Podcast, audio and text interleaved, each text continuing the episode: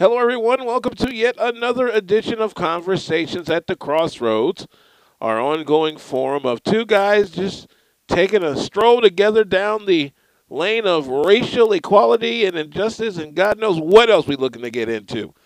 I'm Alvin Washington. The gentleman you're going to hear in just a skosh as I fix my headset here is Benjamin Stanton. And Alvin, good to talk with you as always. Glad to, glad to be part of this, and glad we could uh, chat about all. There's so so many things to cover within the, the big the big umbrella of, of race uh, issues and, and racism. So I'm glad to do it. And glad to be thawing out too. Good gravy, Navy. Yeah, a little bit. Uh, a little bit. well, I'm in Topeka, Kansas, and yeah, our our high today in Topeka, Kansas is about it's close to 70. So what? All right today. Oh, and you know I'm hating. you know I'm hating. We can only get 40 over here, or you definitely know I'm hating. Anywho. Come your way. Anywho. When we last left the program, we were getting into a two part series that Ben here wanted to explore called The Wonderful World of Historically Black Colleges and Universities. Well, we got into a little bit, you know, a little bit of the history of them, how they came to be, why they were formed, some of the great folks that came from them, all, all that fun stuff. Well, now it's time to actually go on campus. What in the blue biscuit really goes on at an HBCU? Well, as one who is a legacy of parents that attended such institutions, in this case, Southern University at New Orleans with my mother, and Jackson State University with my dad, the life at an HBCU is quite different from the, as they would say, traditional universities. Of course, you have your academia. You always are going to have the ac- academia because it's higher learning. Duh. But the life at an HBCU is very unique in the fact that everything is truly geared toward the black student experience. Most notably is the Greek life portion of the student experience. And we had touched on this a little bit in introducing everybody to the Divine Nine. Those are the five nationally recognized fraternities and four nationally recognized sororities. So why are they such a big part of life at an HBCU? Ben, have you ever ever heard of something called a step show? A step show? Yes. No, I have not. Well, wait on me. Let me introduce you to a step show. You're not going to see this at an Ohio at a place like Ohio State or Columbia or Princeton unless you have one of these nine recognized national Greek societies that are black themed. A step show is basically steeped in lots of African themed tribalism, for lack of a better term. These are basically nine tribes per se with Greek letters that perform on whatever place they can perform on in unison to let you know why they are who they are, whether it be Alpha Phi Alpha, Omega Psi Phi, Kappa Alpha Psi, Phi Beta Sigma, most recently Iota Phi Theta, or in the ladies' sense, Alpha Kappa Alpha, Delta Sigma Theta, Sigma Gamma Rho, and Zeta Phi Beta. Each is unique in its presentation to the student body. And these step shows not only showcase their uniformity, they're also used as opportunities to recruit students or, in some cases, recruit potential students coming to the school. The better the step show, the better the opportunity to get more students. Some of the more well-heeled universities like we mentioned Howard, Florida A&M, Southern, Grambling. That's a pretty good step shows. The, the smaller schools, eh, don't, don't let the smooth taste fool you. Some of them I got some pretty good step shows. Well, you're going to have to describe it for me because I can't picture it yet. Okay. if you could if you could get the scene from School Daze School Daze gives you a perfect casual look into what a step show actually is now mind you there are a couple of units that were brought in for artistic license but spike lee himself an hbcu grad and a recent oscar winner used School Daze to introduce everybody to life at HBCUs. And the STEP show was one of the biggest ways that HBCUs recruit students without having the administrators physically do it. The students themselves are the ones that are doing it. And these are well rehearsed routines using almost military precision like uh, step drills and again, it's it's kind of based on the organization that you're with. Alpha Phi Alpha, as as everybody has come to know, they they describe themselves as the men of distinction, or in some cases, Sphinx men, because their logo institutes the face of the Sphinx out of Egypt. So they pattern their their stepping routines after that particular image. Omega Psi Phi is almost the de facto ruler of step shows because their nickname is known as Q Dog. Why? Look at the letter Omega. It's sort of like the weirdest looking Q you've ever seen because the bottom of the Q is kind of split up to go two ways. And as of late, thanks to one Mr. George Clinton and Parliament Funkadelic, but more more importantly, George Clinton. Atomic Dog has become the theme music for Omega Psi Phi to the point whereas if you're out anywhere in the public and that track comes on, if you see some gentleman jump just all kinds of ways because he hears that song, more than likely that's a member of Omega Psi Phi. it I mean it to a person. They hear that song and they just go absolutely ballistic. Hmm. It you know that's that's just in their nature. So help me help help me see the scene though because I I haven't seen School Daze and I've not seen these performances. What what are people wearing? How many people are we talking about at one time? Are they on a stage? Are they on the ground? Does it matter? really it doesn't matter where, but more often than not, they are doing these performances where they would say on the yard, uh, the the quadrangular, as uh, sure. the vernacular would have it.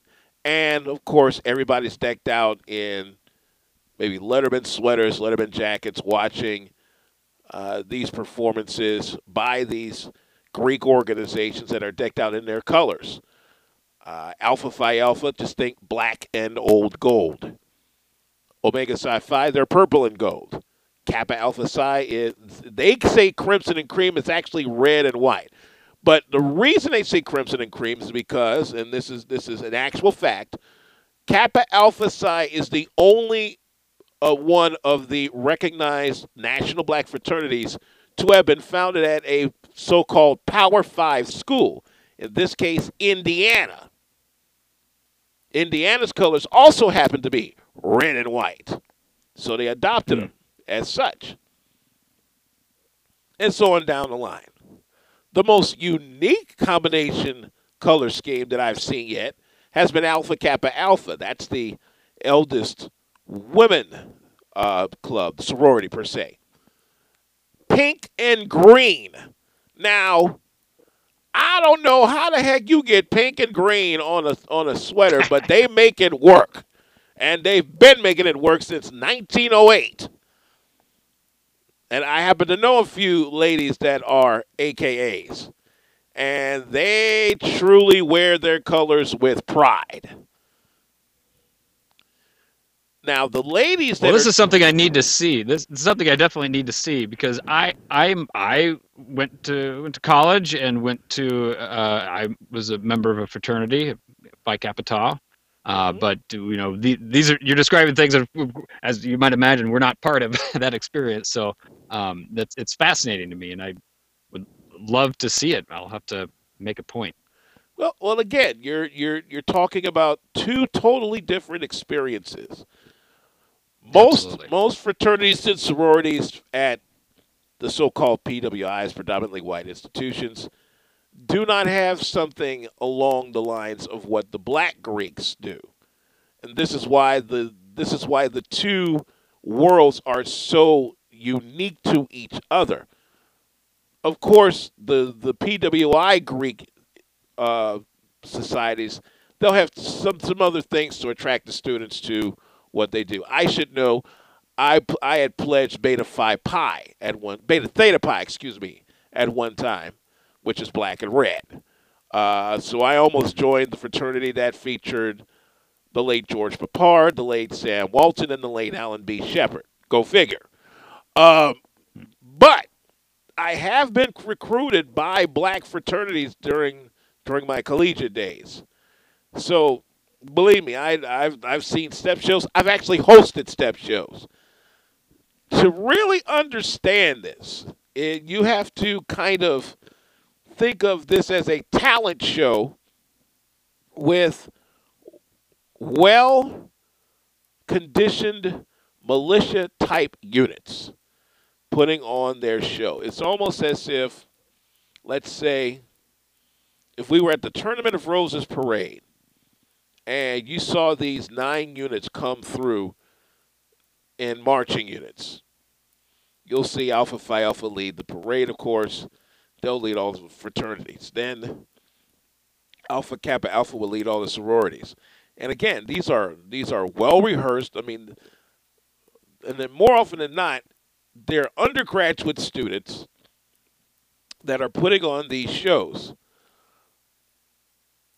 There's also the neophyte units, the probates, who are pledging those same units that also do their routines. And a lot of people come out to the probate portion of the step show because they want to see who are the new ones that are getting ready to, as the the vernacular would have it, come online or cross the burning sands. And it is, again, it's a celebration of life on campus. It's a celebration of what it means to be a student at an HBCU. You should see these same folk at the football game. Man. oh, my goodness. They get crazy at the football game. Basketball game, not so much, but the football game, oh yeah, definitely, definitely. Yeah, the, the football. Well, game. I'm anxious to see. I'll, I'll have to I'll have to do some some uh, some internet searching here and, and check it out. I have a question for you, I, and I know since our time's a little more limited today, I wanted to make sure I since you you know you mentioned both your parents uh, were uh, uh, educated at the HBCUs. So when you were growing up, or maybe after you had grown up, what did they talk about with their experience? I mean, what what did they tell you about that experience, if anything, that that stands out to you? Well, as we continue our discussion here of HBCUs here on Conversations at the Crossroads, he's Benjamin Stanton. I'm Alvin Washington, and if you want to, you know, chime in on anything that we're talking about, uh, visit your your favorite uh, podcast provider that you're hearing this on, and we're more than happy to uh, answer whatever questions you may have or, or, concerns or what have you. But to answer your question, Ben, about, regarding uh, stories that I've heard from my parents in regards to their experiences at the at, an, at the HBCUs they attended, my father was a musician, uh, a trumpeter growing up, uh, becoming a jazz trumpeter for a little bit before becoming a school teacher, and his experiences at Jackson State are quite unique in the fact that he was also in the marching band. So we got to see the football field. He got to see some of the uh, greats from the 1960s that came through Jackson State. Uh, so that, that, he played for, and he also played against some of the top marching bands that are part of the HBCU experience. The FAMU Marching 100 comes to mind. The, he was a part of what they call the Sonic Boom of the South the Jackson State Band. Uh, Howard's band is also very popular. Hampton's band is also very popular. Uh, Southern University's band, uh, the Human Jukebox, is a very popular band. And kind of wherever you go, you know, your your band has a certain identity, and that's also another big part of mm-hmm. the HBCU experience. Uh, my mother, having gone to sort of a, a, a, smaller commuter style HBCU in Southern at New Orleans, I'm quite sure she's seen the same things that I'm talking about. Take, take away the band. But her experiences are a little bit more journalistic.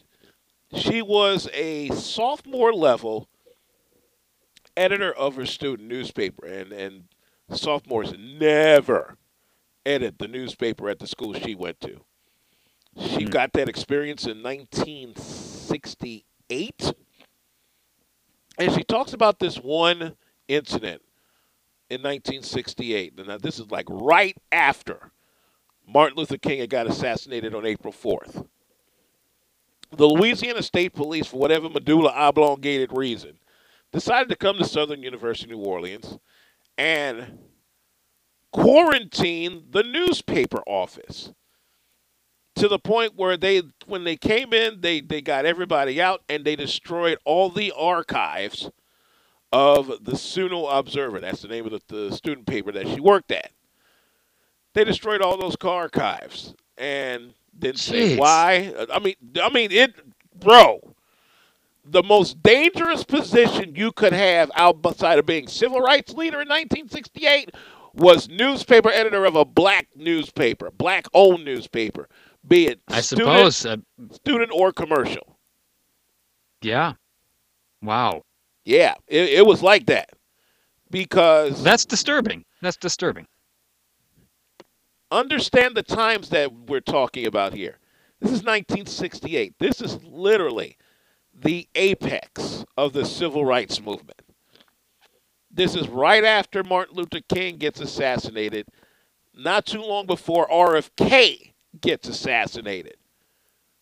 And because of the fact that African Americans were really into their newspapers, like the Defender, like um,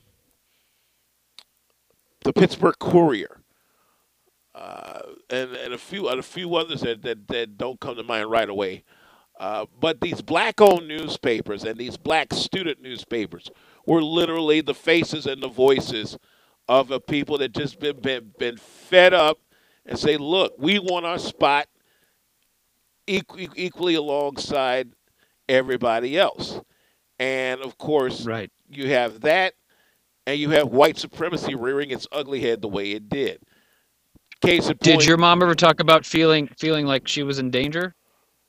She has. She has from time to time, uh, but she she she relishes her experience as editor of, of the newspaper. As a matter of fact, I'm not sure if you've sure. seen on my profile picture on, on Facebook, every year when Mother's Day comes up or when her birthday comes up, I make it a point to put a picture of her in her Suno Letterwoman sweater. Hmm. And she has a totally different hairstyle then than she does now. but but but it it goes to show you where I get my journalistic chops from, from her. And I mean, she stands up there. She's got her glasses in her hand and whatnot, and her uh, Letterwoman sweater, which I'm not sure she even still has, but it has her maiden name on it, and the I believe the year that she is taking that picture, in this case, it's 1968 but it's it's it's a picture that she is very proud of, and and I'm very proud of to to have in my collection as well. Uh, but but again, it's it's the position that she had as editor was one of the most dangerous positions a black person could have in 1968.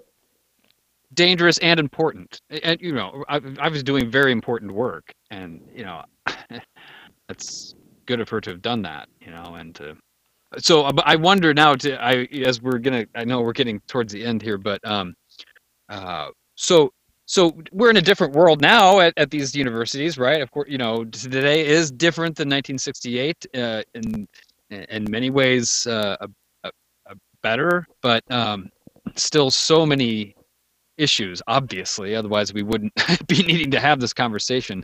So we, I think, in the last show we sort of hinted at it a little bit, but I really want to hear your uh, thoughts of, you know, to kind of tie all that we've talked about to what's happening now? And so these universities and colleges what what's their role now? What what is their role today and and going forward?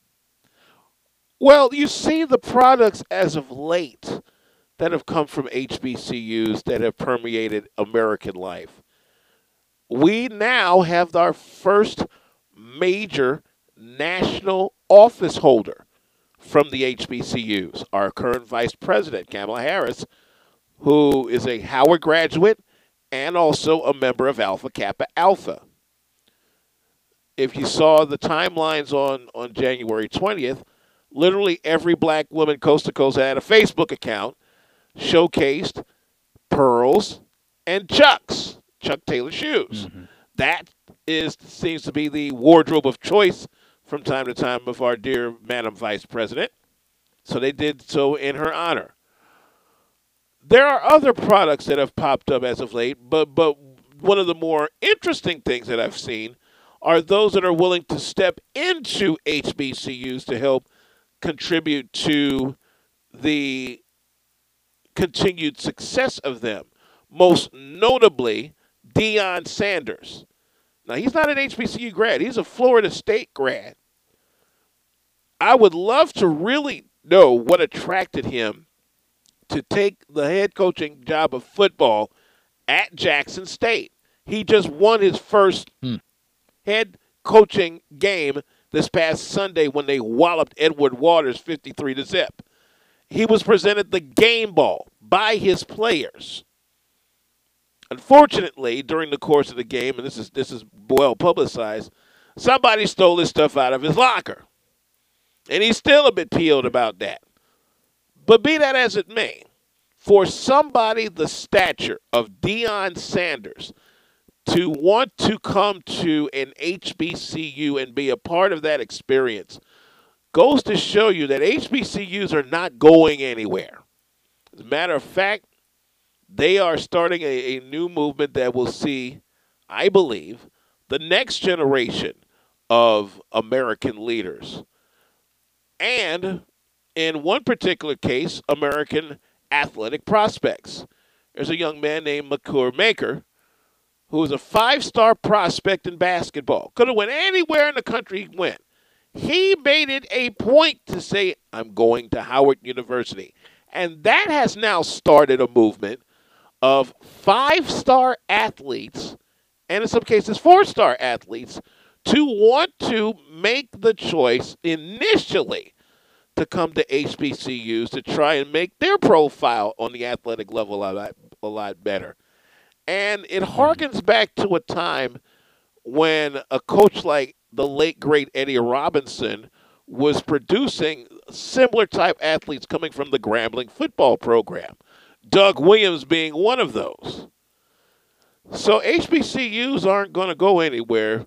It's now it's come back to a cycle where they are now more prominent in the American way of life as as much as other universities, and and they provide a very unique experience for a very unique type of student. Now, mind you, they don't discriminate.